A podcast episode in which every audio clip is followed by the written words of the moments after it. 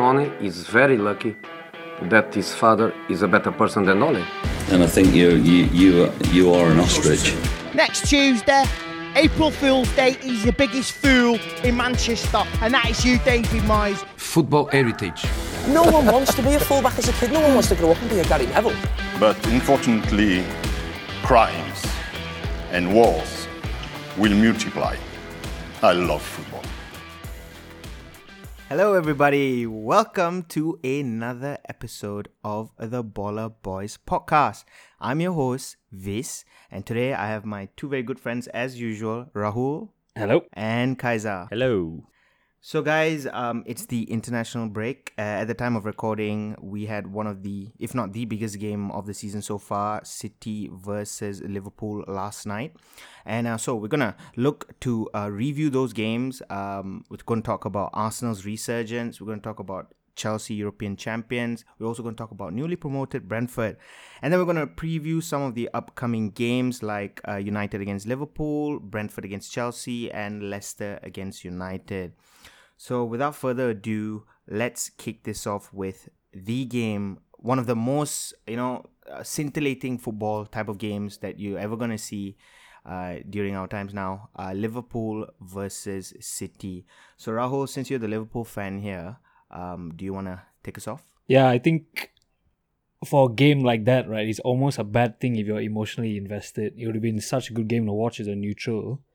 Um, when it went half time, if you told me we get a point from the game or Liverpool got a point from the game, I would have beaten your hand off for sure. Because City were yeah. sensational in the first half. I think we were poor. I think certain parts of the pitch, Liverpool were just not up to scratch. Um, whether that may be because of enforced changes, such as Trent being injured, Thiago being injured, you know, that may be the case. Um, but City, like we spoke about before on the pod, the moment City sense any sort of weakness or hesitation, or you allow them to play they want the, the game that they want to play, it's it's so dangerous. I think before the game as well, uh, when we discussed about it, we said actually we should be wanting to win this game, especially because we drew Chelsea and this was a home game, and we still have yet to play both of these teams away, where those games will probably be okay to uh, consider dropping points. But yeah, like you said, by halftime, um, I think we will be happy to get out with a point. Yeah, Rahul, as you're saying, from a neutral's uh, point of view, I just thought that game was amazing. Like to watch, it's so so entertaining, end to end stuff. Especially me being a United fan, right? You don't get to see games like that on a weekly basis, right? And it, I was just so excited for the game. I was really really excited for the game, and I was happy that I you know actually stayed up, watched the entire game you know, it was a game of two halves, you know, and and yeah, just so exciting overall. And uh, you want to talk about you know how the game went, Rahul, in, in, like sort of the ebb and flow of the game. Yeah, so I think in real time, like I said, because I was so invested, right? And in the first half, I was just mentally preparing myself for us getting battered like 5 0 or something. So I wasn't really paying attention because honestly, in the first half, the way City were exploiting Liverpool's right side, where James Milner was filling in for Trent, oh, was every time they got the ball of Foden, it was you know he was through he was through on goal. And if it wasn't for Alisson making some really good saves not for the first time this season and De Bruyne maybe having a bit more luck with the header um, which came from the left when he made a deep run it would have been 3 0 yeah. at halftime easily. And we were we were scared of that before the game. We were like oh my god Milner's gonna get attacked. But we thought it would be the Grealish Cancelo KDB what rather than Foden. actually Foden For sure. yeah. And I mean it just uh, highlights like I think we we forget, you know, and there'll be a lot more players we talk about on the pod who are the same sort of similar age group, and we think why aren't they playing week in week out uh, if they're that good? But I think at that sort of age, you need to take your time with these players. And Pepe, the way he's developing Foden, right, you can see season to season, he's gonna be yeah. something else. But I've diverted from the yep. question you've asked me. So basically, I think the mm-hmm. best person to actually look at and refer to to what happened, you know, what happened between the first half and the second half is not myself, but Klopp after the game. I think this was either with Sky Sports or one, or maybe Match of the Day. I can't remember which one it was, but basically the post-match interview, they basically asked the question you just asked me, and he never yeah. really. I mean, I can't remember. Kaiser, you might be able to uh, chip in if this is wrong, but Klopp never really goes too much into the tactical side of things You know, he normally speaks Yeah. very broadly in terms of uh, games. He doesn't really talk and it about wasn't and it, it was even an open-ended question actually so he could he could have chose anyway. to not yeah, reveal that but much I think he was in a good mood. I think, but uh, he literally said he said our line was too deep. We weren't being brave enough. Midfield line was too lax. We were letting City play through the half spaces, and it's funny he uses the name half spaces because that's a term we never really hear actual footballing stuff use. You know, it's something maybe like you see in football blogs and analytics, but it's interesting to hear a manager at that level of the game use the term half spaces. And I think what they did in the second half is there's there was no change in personnel. James Milner, you know, came out for the second half, but we were just braver, braver in the press. We played a much higher line. There were a few instances where we were winning the ball up quite high. I remember one on Bernardo Silva, maybe another time on Laporte, and they resulted in you know either a half chance or us trying to get a ball, uh, trying to get a, sh- a shot on goal. Uh, another thing was with our passes, we were a lot braver. So Matip has been really good this season, not only carrying the ball out of defense, but making that vertical pass into the attackers. Yeah. And straight after halftime, I don't know if you guys remember this instance. It didn't come to much, but very good pass right through the middle of City midfield. Jota takes a touch and he has a s- shot on goal. You know, so that was the biggest change I think between the first half and second direct. half. Is literally something as little as bravery and sort of taking a bit more of a risk with your pressing and your passes. The other thing which was um, quite evident, and it's not something that was specific to this game, but was the use of fullbacks more narrow for both City and Liverpool. So the sense that this is not something new, especially to Pep. Pep started using this, I believe, in his Bayern days with Philipp Lahm and Alaba, where he had Yeah. the uh, luxury of having fullbacks who are comfortable at being on the ball. Almost, you know, Philipp Lahm later on played in central midfield, and this is something he's adapted to his City side. You know, he's done it last season and stuff. But this season, I've realized, well, not I've realized, but people have realized and they've seen that Liverpool have started doing this a bit more. You know, so even mm, in this Yeah. game, Milner was slightly more narrow, and that allowed Henderson and Salah slightly wider, and that leads to both Liverpool goals. Uh, so with Yeah, Salah yeah. almost hugging the touchline for the first one, he beats. I can't remember who he beats. I think it's La- Cancelo, and then he plays the Cancelo, ball for Cancelo, Mane. yeah. Mane scores for the second goal. He's white, and he dribbled past five or six players. Everyone. for one of the goals of the season, and he score and he scores. But on the other side, for City's equalizer for the second goal, Kyle Walker coming into the box narrow. He takes away Andy Robertson, and that's why KDB gets all the space on the edge of the box. So it's very interesting Yeah. that the top teams, I think Chelsea do this slightly as well with Chilwell against Saints, um, Mm-hmm. that they're using these inside fullbacks to let the wide man get a bit more space. Yeah, because I think when at this near the start of the season when we saw Elliott doing it, we thought it was mainly because of Elliott um and how like how he plays that resulted in Trent always coming inside. But like you said, it looks like now it's actually by by design and all these um basically there's ball playing fullbacks and wing backs basically in all these teams, right? Yeah, yeah, exactly. And let's just talk about the players that were outstanding for that game. I mean, that was a joint uh, man of the matches, right? For, for Which that game is in something they need to ban. There's no such thing. Yeah. There's no Yeah, such thing as what's joint man of the match. It's not, Just m- a it's not fucking men side, of the match. Yeah. It's, it's man of the match, right? But you know, arguably, I think Bernardo Silva was City's best player. He had such a good game. Like I remember there was one time earlier in the first half where he sort of like uh, spun around Twice. and he dribbled two three players. Yeah, Twice, did right? that He did like yeah. two circles. Yeah. yeah, and then he suddenly he put the ball through to Foden, and Foden should have scored. I, I Yeah. felt, but but wow, even in the you Chelsea know? even Chelsea game uh, he was very integral, which we'll talk about uh, Yeah. later. And Rahul, But you're yeah, also this- saying right? yeah. Sorry, Kaiser, go on. No no carry on. No, you're saying right, like players like Bernardo Silva, Laporte, these are all fringe players that were meant to make a move, and, and they're so integral, you know, to cities the way they play right now. And uh, yeah, so wh- what are your thoughts on that, Ra- Rahul? So I think, like you said, it's so funny, right? That these players that I think Bernardo Silva could. We spoke about it on one of the pods where Bernardo Silva, even Sterling at one point, definitely Laporte, all wanted moves away because they weren't Yeah. getting minutes. But then I was listening to Sam Lee, who's one of the City journalists today, and he was saying City is one of those weird places, similar to Barcelona, similar to Madrid, where even if you're a fringe player, you're on a very good wage, you're constantly picking up medals and trophies. And even if you don't get along with a coach, it's very hard to force a move away. Because you're gonna be very hard pressed to find a place to go that gives you the level of football you want to be playing, the level of achievement that you're after, and you know everything else that comes with playing with one of the best teams in the world. And I think that's why teams like City can retain these kind of players. That they're happy to Mm, sort of begrudgingly almost sit on the bench. Because then you see Bernardo Silva's got his chance now, Jesus has got his chance now, Laporte has started all the games. Yeah, and ultimately they are all still high quality players despite being Yeah. fringe players, right? So once they actually get their mindset and head together that okay, I'm gonna be staying, I'm gonna push for it, and you can see all the quality shown on the pitch. But despite all this, Guardiola is still somehow after every game complained that they didn't sign the number Where's nine. that number they- nine? Yeah, didn't sign the striker that they wanted.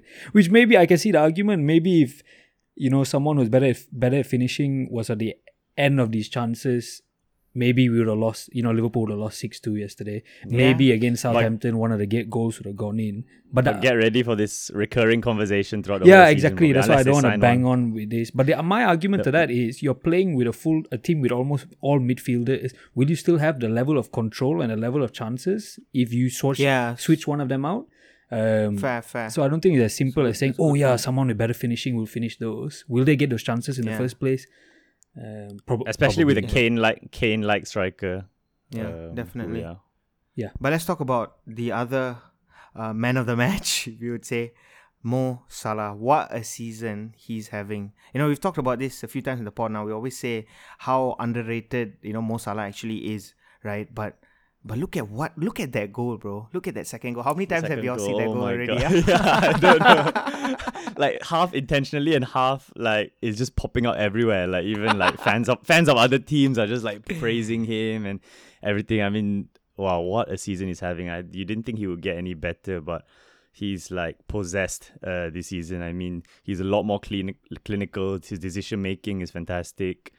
Um, I think he's making a lot less mistakes, and he's yet he's still pressing for the team and everything. His I just think that desire is decision next making level. that you're saying like that is a big difference. I think that's something Yeah. I couldn't quite put my finger on it, but yeah, for sure. I mean, he's always scored goals, and yeah, I think his finishing is slightly better this season uh, when it was already good. But his decision making is And the decision making is not only like you always think decision making as like oh uh, whether to pass or shoot and all, but I think that even like things like the types of shot he decides to Mm. take, whether he opens his body up, side Yeah. foot or Yeah. laces, like he's just getting them on point uh, this season. And On I think. Viz, you brought up the point uh, when we discussed last time that this could be a Ronaldo uh, effect, right? And he's yeah. driven. Yeah, like because Rahul was that. always, you know, Rahul was saying there's something about Salah this season that is so different. Uh, the fact that you know the way he celebrates after scoring these goals is like a personal achievement for him. I mean, for me, I, I would think you, you think he's the best player in the world right now based on current form.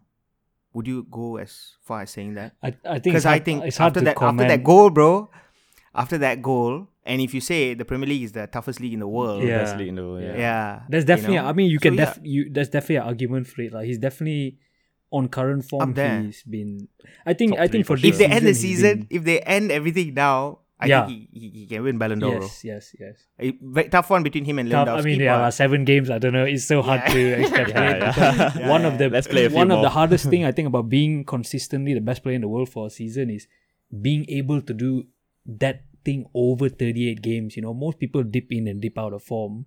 yeah, or your but Ronaldo's, your him. Messi, Moments they of do brilliance. It, they game in, game out. So Game we have out, to yeah. see. It's so, such a long, long way to go. We, Liverpool haven't played.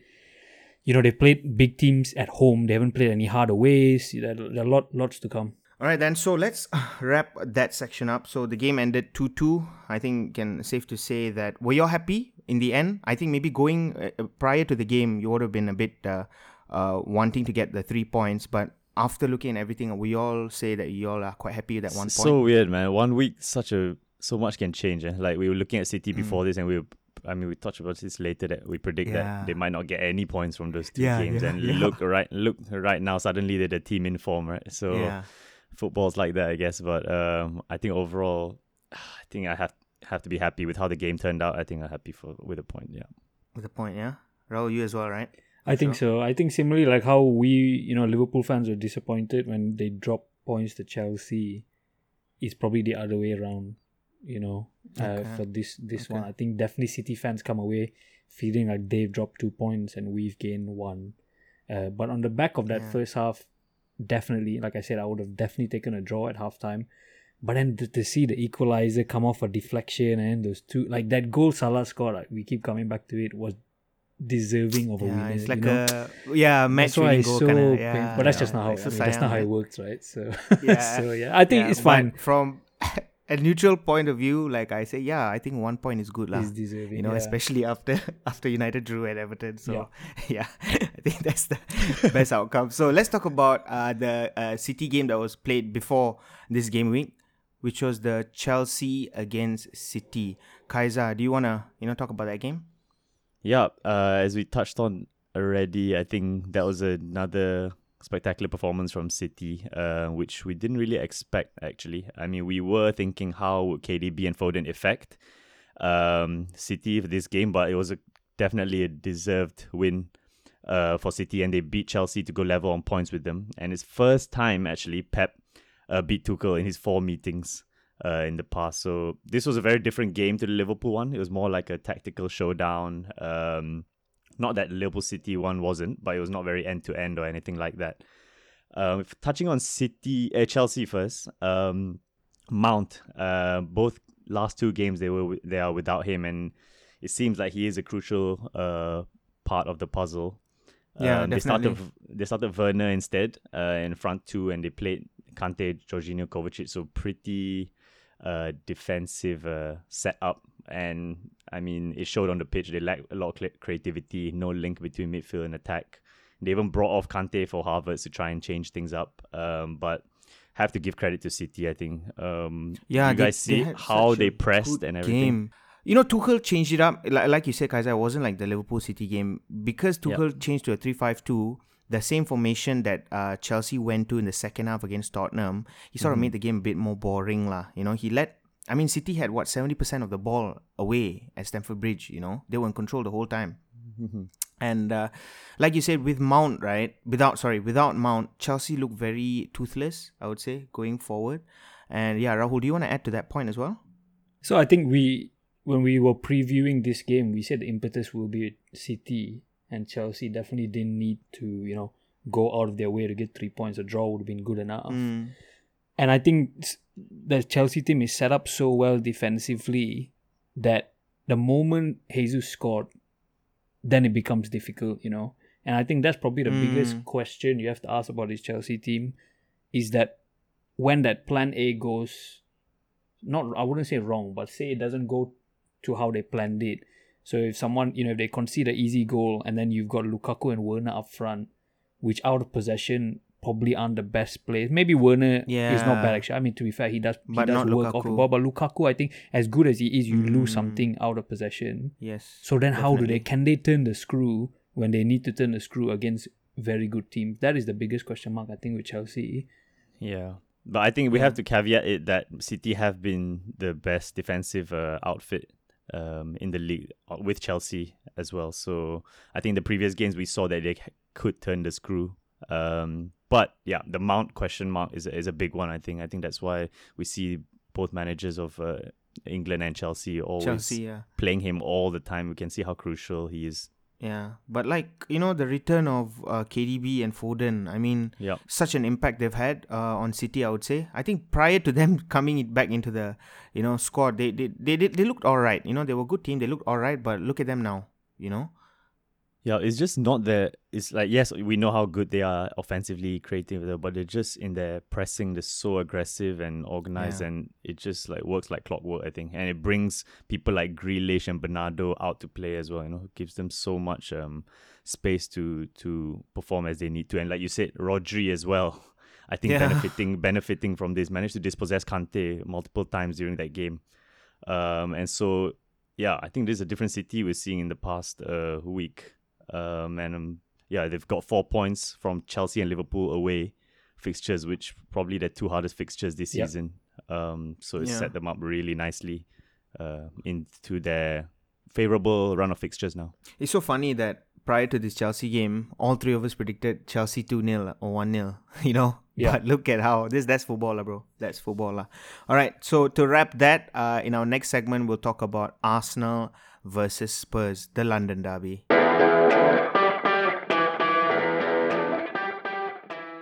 So the Arsenal Spurs game happened uh, the previous week. So um, the final score was 3 1 to Arsenal. So at the time when that game finished, Arsenal were on level point with Spurs. However, um, after last night when Spurs beat Villa 2 1 and Arsenal drew 0 0 with Brighton, Arsenal sit on 11th right now with 10 points and Spurs in 8th with 12 points behind Brentford who are in 7th so we'll talk about Brentford a bit later. So guys I want to ask you remember before uh, that game against uh, Spurs we talked about how Arteta needs to get at least 7 points out of 9 to sort of maybe even save his job but he's gone Six- on and got yeah all all 9 out of 9 points and um, he essentially won all those three games to save his job lah if you put it that way so they beat Norwich, they beat Burnley, and they beat Spurs. So against Norwich and Burnley, yeah, it was two one nils, weren't so convincing. But against Spurs, I think I think it was quite convincing, lah. You know, them going Yep. forward, especially. So I just want to get your thoughts on that. How have you know Arsenal sort of turned it around? Yeah, I think, like you mentioned, um, they have a completely different squad now to how they started the season. Uh, the three losses on the bounce, um, especially the defense. Uh, I feel actually both defense and in the midfield, they have a very settled team now. I think they only mainly change uh, the centre mids uh, now that Xhaka's injured. Uh, but yeah, Tomiyasu, White, Gabriel Tierney seems very settled as, as well as Ramsdale, who's been playing well uh, Yeah. recently. And so, yeah. now I think we can really start to judge uh, Arteta's performance now that he has his um, a full team um, at his disposal. Yeah, so I'm gonna talk about both these games. So I'll talk about the Spurs game first. Uh, first half they were all over Spurs, I would say, and Spurs didn't show up at all in terms of you know their energy, uh, their tackling, passing, second balls, aerial duels, everything. They were on top of Arsenal. Sorry, they were on top of Spurs in every department. And yeah, Rahul, you wanna add something? So I think you're exactly right. So in terms of the intensity, right, and I think when we talk about a Brighton game, is is quite different, and that might be for multiple reasons. But one Yeah. person, Kaiser touched on their defensive line, and he said, you know, he spoke about the fullbacks and obviously Ben White slotting in next to Gabriel. But I think someone I was definitely wrong about, and I couldn't see the sense in why they paid the money that they paid for was Ramsdale. And even though it's early days, you can definitely see the value he brings in the fact that we talk about Arteta always wants his teams to play from the back. Play from the back, yeah. and against you can Spurs, see he Leno's did so uncomfortable. well. Yeah, but Ram- Leno, Ramsdale Leno is never happy wanted to do to. it. yeah. You know, Ramsdale Yeah, is happy yeah. to do it. And the way they played so well is, I think, two out of three goals, or maybe, I, I can't remember exactly, this is poor from me, but I think two out of three goals they scored against Spurs started with Ramsdale and them playing through Mm-hmm. Yeah. the back. You know, and that is not only Yeah. to do with his passing ability, but it's to do with sort of the bravery of the whole team. You know, to to be happy with because Spurs press with the three from the front, so to be able Yeah. to take it in possession and still play through that press is is something which I thought they did very well against Spurs, especially in the first half. Yeah. But when we talk about Brighton, I think it's something that Brighton did really well to stop. You know, Yeah, and I think yeah. that's where the, the, the big difference comes between both of them. The other thing is talking about, you know, individual players. So Saka, Smith Rowe, and Odegaard to maybe a slightly lesser degree. But Saka and Smith Rowe are they're fantastic players. 21, Yeah, 20 years old and 21 good. years old. Ridiculous, Yeah. man. We thought that's why we were talking about earlier about Foden. But the only problem you have here and the difference when you compare City and Arsenal is that Foden is someone Pep has the luxury of taking in and out, you know, tweaking him slowly, you choosing certain games to get him involved Yeah. and not. How many years has they been already? and how many Yeah. years he's been doing this, right? You, uh, Arteta doesn't have the luxury with Saka and Smith Rowe. You know, for not for their age, but they are you know inverted commas Fully senior dependent. players, like big players in in in this Arsenal side, and that's not only unfair to the yeah. team, but it's unfair to these players. You know, when you're 20, 21 years old, there are not many players in world football. Let's you know, let's talk about the last 10, 15 years where they consistently put in top performances week in week out, and that'll be the case for Arsenal. You know, ESR and Yeah. Saka will struggle to put in 38 games, 7, 8, 9 out of 10. And that's where I think the Performances, yeah. patience has to come in lah from the fan, fan base and there has to be a certain expectation, you know, adjustment This maybe. when players like Pepe and all these guys need to step up as well. yes, and they haven't, know, but they haven't. yeah. That's the problem, Yeah. you see. Yeah, yeah. Your senior So pros, that's- your that's the que- Aubameyangs, mm. your Pepe's. Aubameyang was awful against Brighton. Lacazette. Yeah, it was Yeah. terrible against. Sorry, but uh, sorry- yeah, sorry to jump ahead. for. Yeah, but he came off for uh, Lacazette, and Lacazette looked much better. I mean, every ball that was going through Aubameyang, everything was off. Like his first touch was so so bad, you know, and everything was like everything Arsenal tried to build up through Aubameyang just sort of fizzled out. And Brighton were yeah. So touching on the Brighton game, that game was very different. You know, it was nothing like the Spurs game. Okay, and um, it goes to show two things. It goes to show how bad Spurs were in setting up for the Arsenal game, and also how much of a good team Brighton have actually become this season. They're actually a very well drilled team, and uh, I think it, they should not be taken lightly as well. And um, so yeah, they had the much better chances of the game. I think they've been quite sad actually not to get all three points. And I actually expected more from Arsenal, especially winning three games in a row. The one against Arsenal, eh, one against Spurs, you know, so and no Europe convincing. as well. Yeah, they got no Europe as well. So I thought, you know, they are because the the way they played, right, it's very lackluster. You know, not sharp, and these are things that you get when you know you you're, you're fatigued or tired, right? Yeah. Essentially, but but yeah. So then again, Arsenal have um, the next three. They have Crystal Palace at home, Villa at home, and then they play Leicester away. So I would say maybe you know at least six points, maybe seven out Yeah. of Ooh. out of I think Crystal, nine. Crystal The Palace is a return of tricky game, Vieira. Man, now. Yeah, the return of Yeah. Vieira. Very Yeah. tricky That game would now. be interesting, and they are on fire actually. The way they're Yeah. playing is unbelievable. yeah. But, and um, Spurs also have sorry.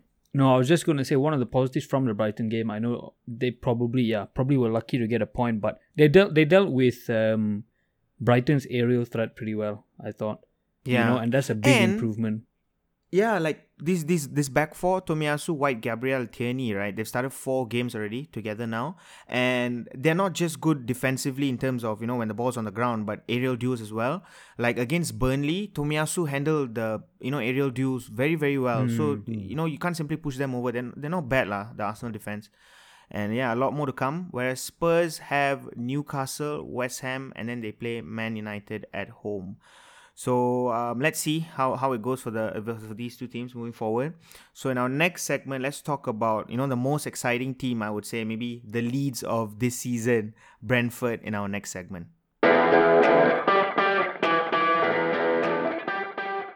So let's talk about the game that that I watched as well last night. Uh, West Ham at home to Brentford. So final score was two one to Brentford with a Wissa last minute you know winner. Rahul, you want to talk second about that game? For the second week in a row. Yeah, for the second week guy. running. Yeah, what a guy. Uh, Who is he?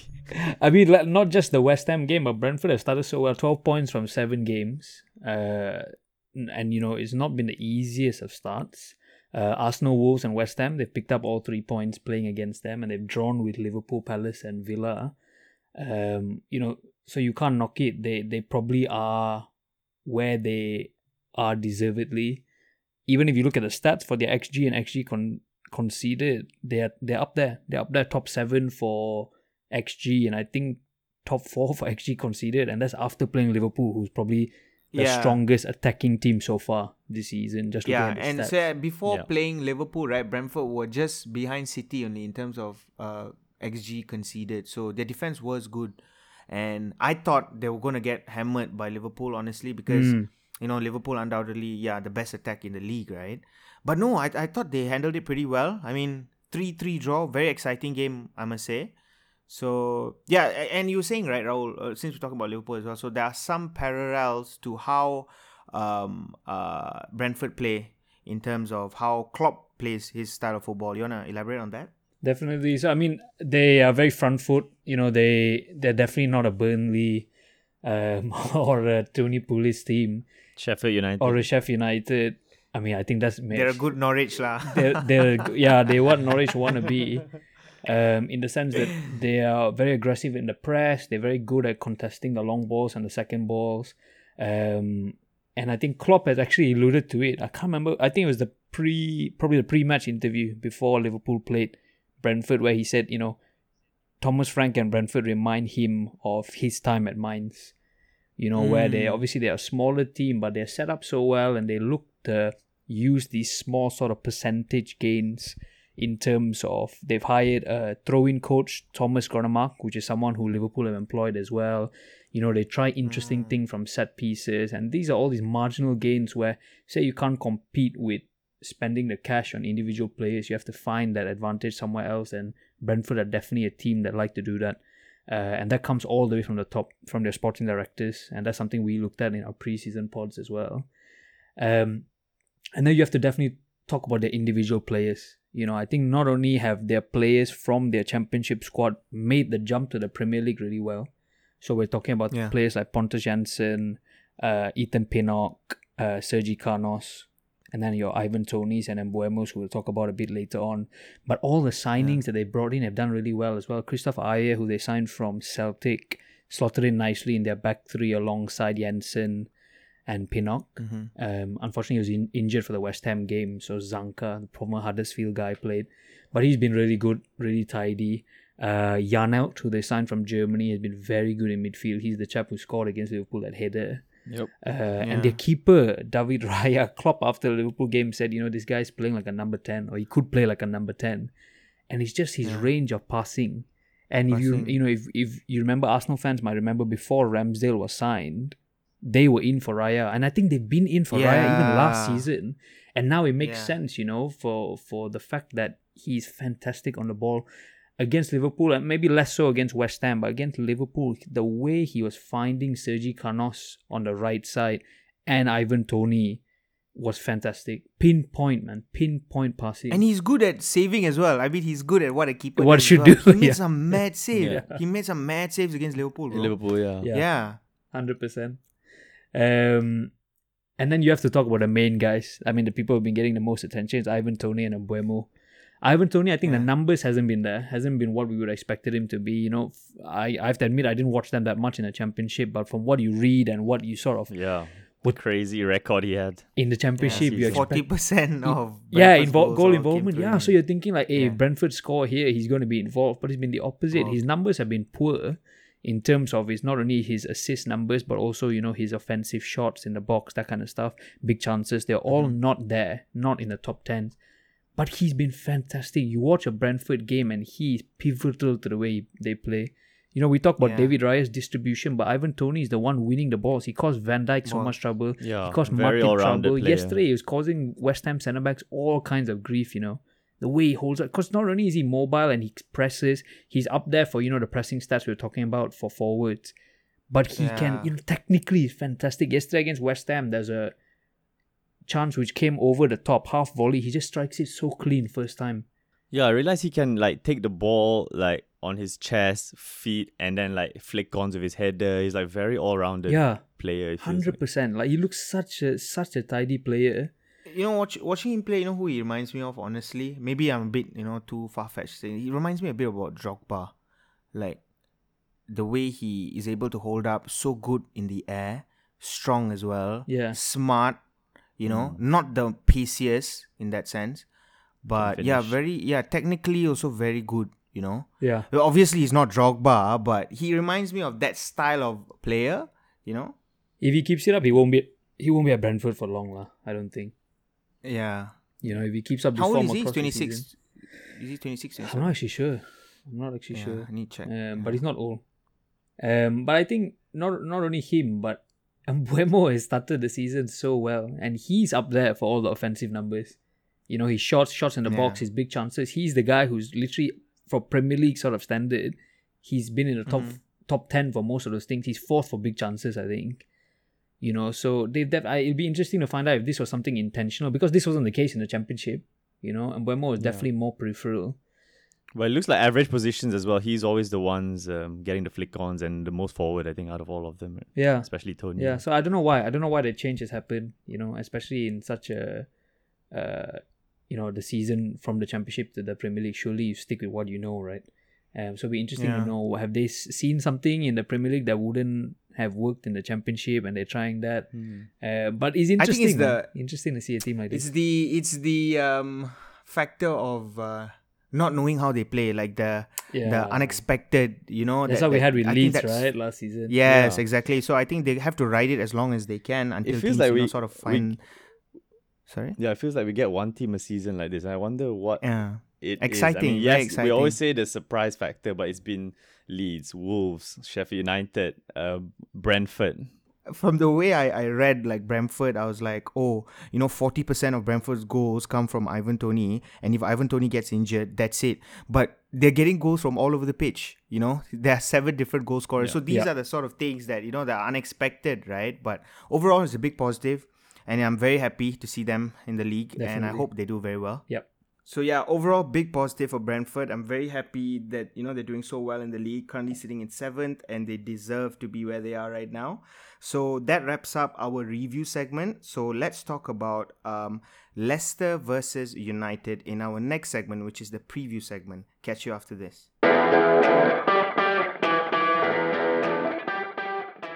So the first game we want to preview is the out of form Leicester um, at home to the out of form Man United. so yeah, so Kaiser, you wanna you wanna run us through this fixture? Yeah, I think, like you said, both teams out of form, playing pretty poorly. Much needed international break in my eyes um, for both teams. I think this fixture, United would normally be licking their lips, um, and I think they will still come out on top. Um, due to a- due to a few due to a few reasons, I think. I mean, Leicester the kind of team United will be raring to play uh, if they were in form. They don't normally Yeah. sit back. Been very poor defensively. I mean, they'll be very low on confidence and defenders. Uh, no Fofana, Evans, and Didi's out for a few weeks. Maddison is struggling. And if you guys saw the Palace game, um, they finally played Iheanacho Yeah. up Yeah, front. We've been calling for that. Um, and Choudhury somehow started ahead of Soumaré in, in Didi's uh, absence. Uh, and didn't play the best game. And Vestergaard as well, who's meant to be the new signing, um, who's meant to help Söyüncü at the back, also had a poor game against Palace, error prone. So it's not looking very positive uh, overall for Leicester. On top of that, they have Europe as well, uh, which is another complexity for them. Even Rodgers, you can see uh, in his post-match interview, he's like, "Yep, it is my job, and the issue right now is the defensive stability." And I A need to bit of solve that." pressure, right, from the fans as well. I think. Yeah, this yeah, you're the fans mentioning booing him and all. Yeah, booing him yeah so um yeah that's for that's on Leicester's side um and so for uh for United I think in this fixture they're playing away the owners will be on Leicester to attack um and I think United will enjoy playing on the counter although um I don't know what's United's style of play currently? I mean is Ronaldo changing the way you guys play? Are you still as effective on the counter? Is there too much going through him? These are some questions Uh, that running yeah, through my head. There's so many questions running through my head as well. So, so when you ask, There's so many questions running through Ole's head. He doesn't know. during the interview you can see it's just yeah. Fantastic you know? Like so what we were good at last season was counter-attacking football. That's what we did you know quick on the transition counter-attacking uh trying to exploit the spaces on the pitch and if you want to call it that that it would would have that is our style of play and this season we've not been able to do it. We've not been able to attack in transition properly. And that is also, you know, I would say down to the fact that Rashford is not here. You know, Rashford was the most direct player that we had. You see, now we don't have Dan James anymore. Rashford is the only pacey direct player we have that can actually facilitate that speed in transition. So Sancho is not that kind of player like Rashford. You see, Sancho, if you actually see the way he plays, he's actually not that fast with the ball, you know. He can beat players, yes, but people can catch him quite easily as well. who was that in the last game that caught up with him? Everyone was like, "Oh, the Gordon, the Gordon." Gordon, uh, yeah. Oh, he Yeah, played yeah, well, yeah. you Everyone, everyone was Yeah, like, yeah. "Wow, he caught up with Sancho while he was dribbling." So we are sort of, you know, I would say I don't want to, you know, sit here and say, oh yeah, the reason we're not playing well is because Rashford is not here. Come on, bro. We have Ronaldo, we have Bruno, we have Pogba, you know, all these players on the pitch. But to answer your question, Kaiser, yes, um, you know, we are sort of changing the way we play. We don't press uh, from the front as much right now with Ronaldo. Of course, because you know there's a stat that we saw this um, uh, on Athletic, right? On this in this one article which highlighted the the average presses per player in each team, and Ronaldo's at the bottom of the list. You know, he doesn't press at all. And, you know, I, I understand because given his age, he sort of reserves his energy for, you know, other moments in the game. And he's just not that sort of player. He's not going to, you know, run around like Cavani. You know, you can't expect that from him. But yeah, you know, United are poor in form. Uh, but Kaiser, you said, you know, you expected United to win this game. And I, I just want to know why. Why do you think so? I think it's all relative in the end, right? Um, because just how poor Leicester have been as well, and they don't like to sit. I, I mean, they can try to sit back, but that's not Rodgers' style of play. And also, their Yeah. defense has been so poor. If they're gonna try that, I don't think it's gonna work. Are they expecting um, anyone back, well. Evans and stuff, after international break? I think likely no. Fofana's a long term Fofa- yeah, injury. Evans yeah. is Evans is touch and go. Ndidi they said is out for a few weeks. Uh, so we're Mm. hoping to have him back, uh, but it's not uh, confirmed, and that's a really big miss. Yep. Uh, because yeah, Soumaré has not been bedded in yet. So Alright. yeah. So I'm I'm not that confident, but um, I I think yeah I'm, I'm leaning towards yeah we, we sort of nick it I would say away from home as well. Our hmm. form away from home has been. Definitely a nick it situation. Yeah, definitely proper scrape through lah that one. so after that game would be the United versus Liverpool game. So that's in the league, right? So we play Leicester away, then we have Atalanta at home, and then Liverpool at home. So we compare two uh, teams. To let's talk about Liverpool and United. So United got seven out of fifteen points in their last five home matches, and then you compare that with Liverpool's thirteen out of fifteen points in their last five away matches. So it's quite evident that Liverpool are the team in form, you know, going into this game. And United, Liverpool also unbeaten in all competitions, and they're just the better team overall. lah. Like after last night, when you see City and Liverpool, the way they play, right? There's not much hope lah in that sense, and and Liverpool have been the better team uh, for a good period of two three years now. And um, yeah, I think um, it won't be comfortable by any means for Liverpool. I, I'm sure United will make it hard because this is sort of fixture. It's like a one-off fixture, right? United, Liverpool, United City. These games are so hard to predict, and you don't know.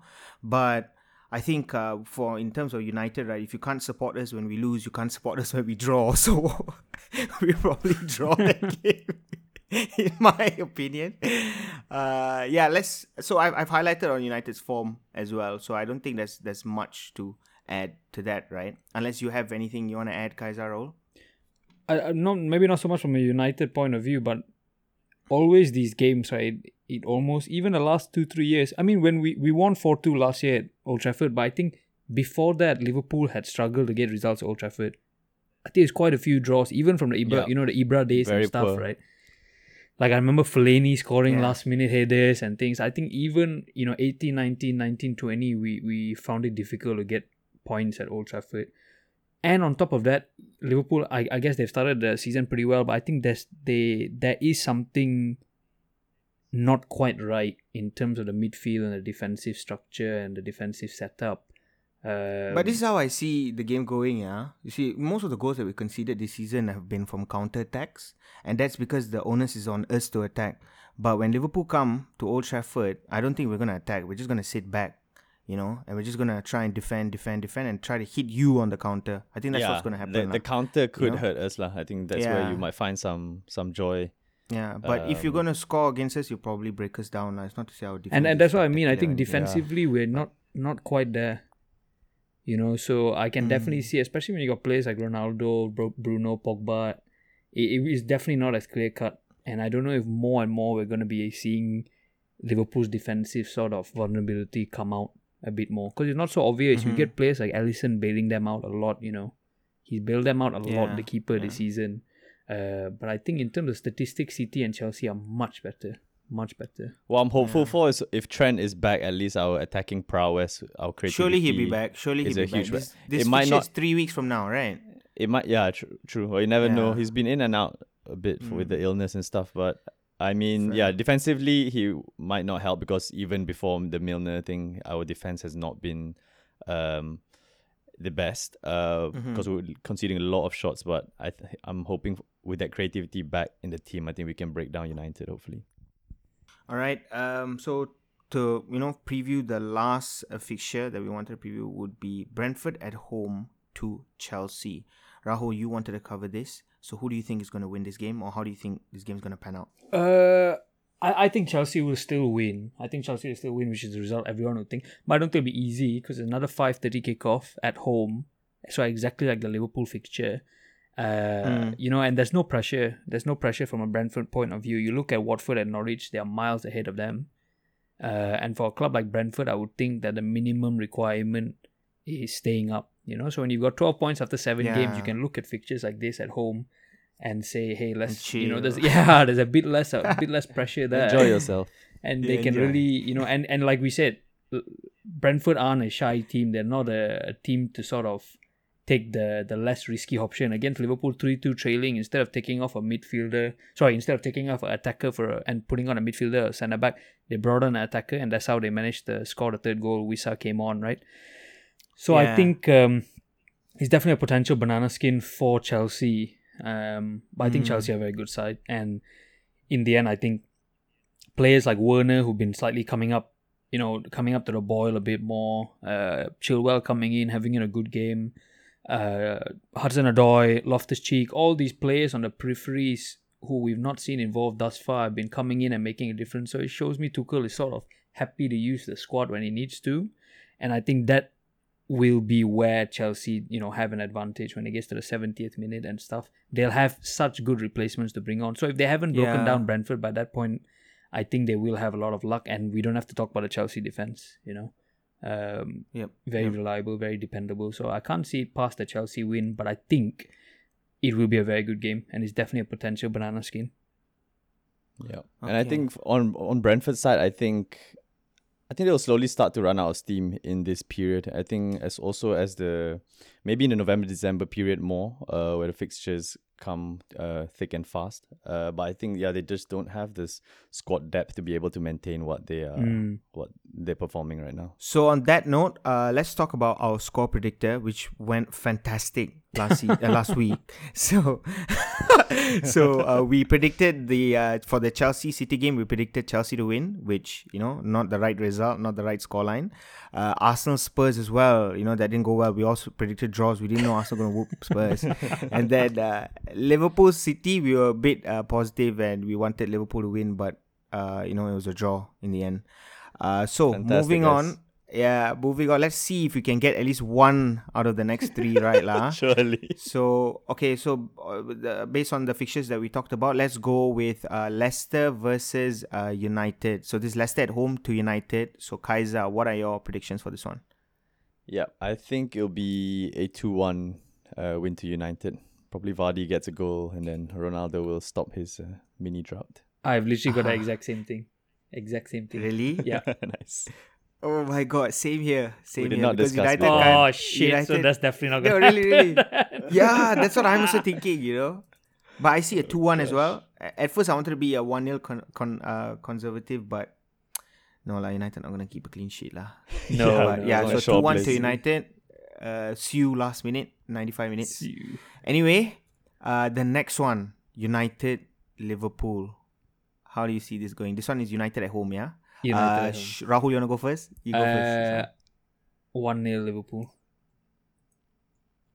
1 0 Liverpool. Huh? Yeah. What about you guys? I'll go a bit more optimistic. 2 0 uh, to Liverpool. 2 0 to Liverpool. It's very optimistic, Um, actually.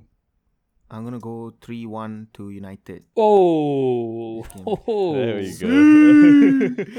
Let's I think by then, let's. I think you know have to lah once in a while lah. so it sounds like last. irrational, uh, I guess, but you never know. hey, remember uh, the pre pods last season where you guys predicted City to beat uh, United, and then I predicted I think United will win. Yeah, yeah, true, true, true. yeah. Those were one of the pods that we didn't release, but Yeah. yeah, I got that one spot on. Yeah, Yeah, United. I know my counter. team lah, United guys. on the I know- counter. I know my team lah. Come on lah. I know my team lah. Okay, so the last fixture, Brentford at home to Chelsea. This is a tricky one. Uh, I think I'm gonna go for a 2-0 to Chelsea lah.